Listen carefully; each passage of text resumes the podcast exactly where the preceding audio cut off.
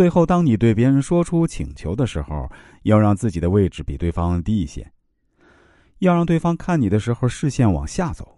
对方无形中就会感受到自己是掌握主动权的一方，这样会满足他内心的优越感。如果他的感受好，自然就容易答应你。此外，在你具体说事情的时候呢，可以适当的制造停顿，用小幅度的动作表达内心丰富的感受。很多动作都暗含一些情绪。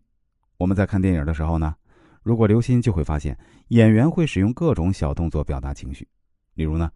一个男孩要抚摸心爱女孩的头发，为了显示他的紧张羞涩，他的手会有一些表演，刻意的让自己的手啊哆嗦一下，就能完成这样的表演。说话的时候也是如此。人们常说，说话利索的人适合做销售，事实却未必如此。在我的朋友中，有一位金牌销售老李，他说话非但不快，有时你认真听还会听出他有些口吃。可在他的客户看来，老李在说话上的这个缺点却是他的整体形象相配套的。老李给人一种老实敦厚、永远不会花言巧语的感觉。还有一些电视节目主持人，你初看他们的时候啊，不会觉得他们的外形有什么特别大的优势。听他们说话呢，也听不出有多大的内涵，甚至感觉他们的反应呢也不是多快。可是有的节目需要的就是他们的这种感觉，毫无攻击性，令观众感觉啊此人很有眼缘没有倾向性，把更多的表达和抒发观点的机会呢留给嘉宾。我们在请求别人帮忙的时候呢，更需要这一点。你当然不必模仿口吃，但是却可以在言谈中制造一些停顿。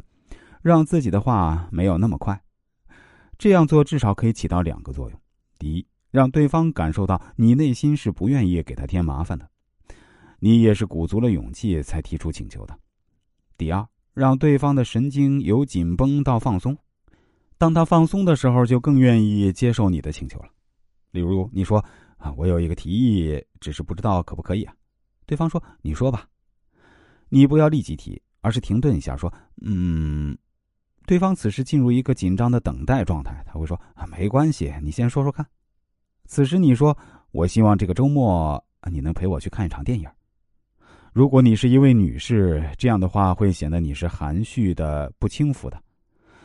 如果你是一位男士，这样的对话则显得你是一位略显紧张、害怕被拒绝的优雅绅士。